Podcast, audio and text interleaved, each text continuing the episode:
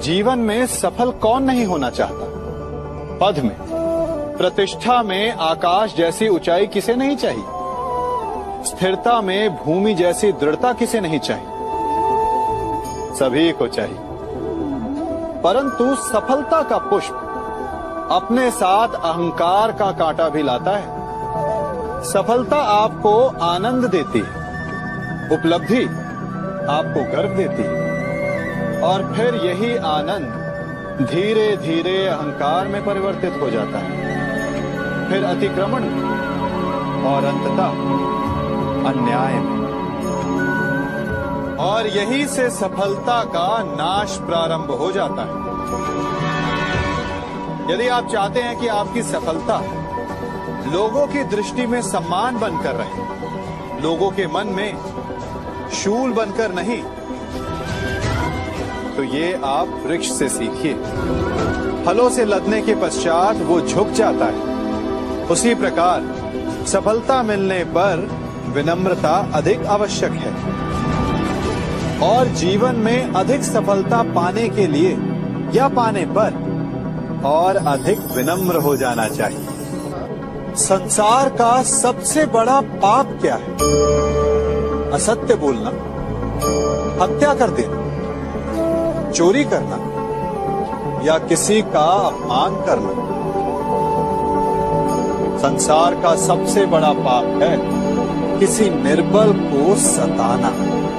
और संसार का सबसे बड़ा दंड भी उस निर्बल के मुख से निकली आए है। आप देख रहे हैं मैं क्या कर रहा हूँ? मैं लौ पिघला रहा हूँ।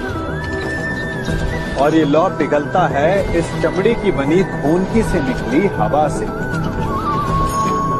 तनिक सोचिए, एक मृत पशु की खाल से बनी धूनकी इतने कठोर लोहे को भस्म कर सकती। ठीक उसी प्रकार आप चाहे जितने भी शक्तिशाली क्यों ना हो, यदि आपने किसी निर्दोष, किसी निर्बल को सताया तो उसके मन से निकली हाय और उसका श्राप आपके जीवन को भस्म कर सकता है। मनुष्य भी बड़ा विचित्र प्राणी है।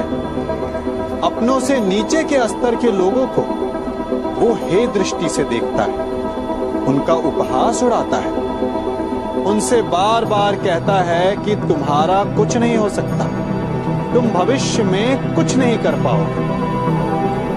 जब मनुष्य के पास धन संपत्ति मान होता है। तो वो दूसरों का आदर नहीं करता। परंतु वो एक बात भूल जाता है कि उससे भी अधिक शक्तिशाली कोई अस्तित्व में है। और वो है समय। काल। काल अपना चक्र कब बदलेगा, ये कोई नहीं जानता। समय अपनी करवट कब लेगा, ये कोई नहीं जानता। कोयला भी समय के साथ साथ हीरे में परिवर्तित हो जाता है। इसलिए जीवन में कभी भी, किसी का भी उपहास नहीं उड़ाना चाहिए। कभी सोचा है, हमारा जीवन भी उस रेत की घड़ी की भांति है?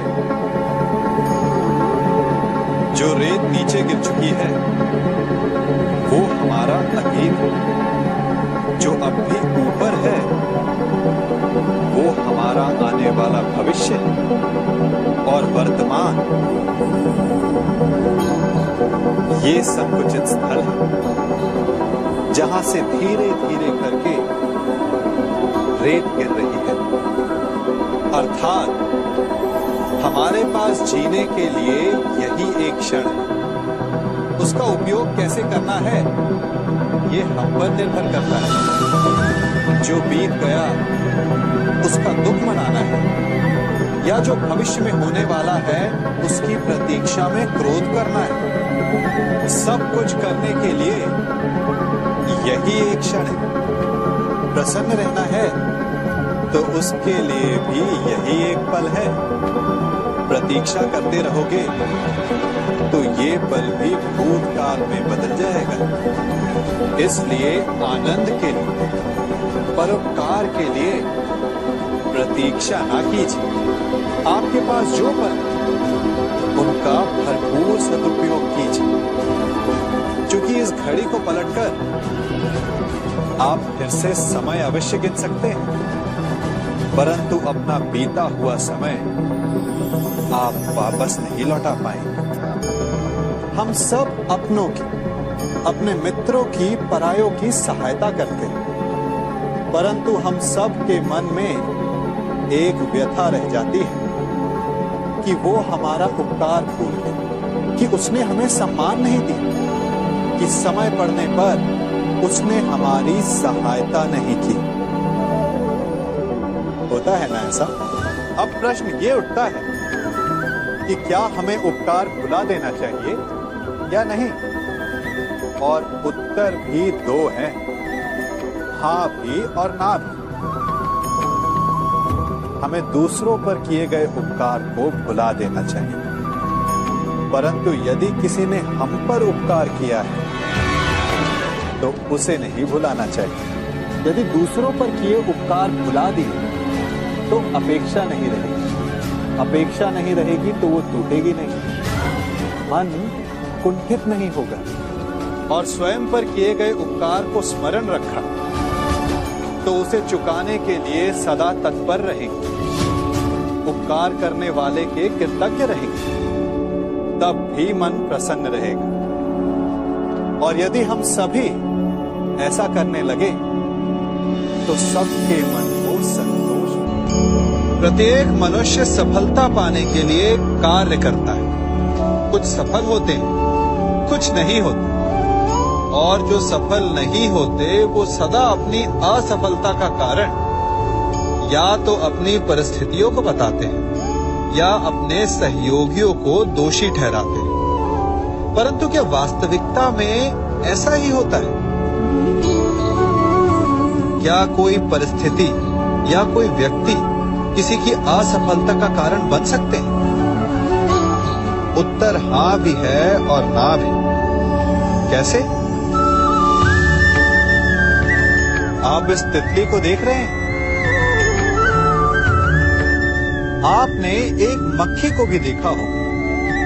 प्रकृति ने दोनों को समान गुण दिए रस पान करने का।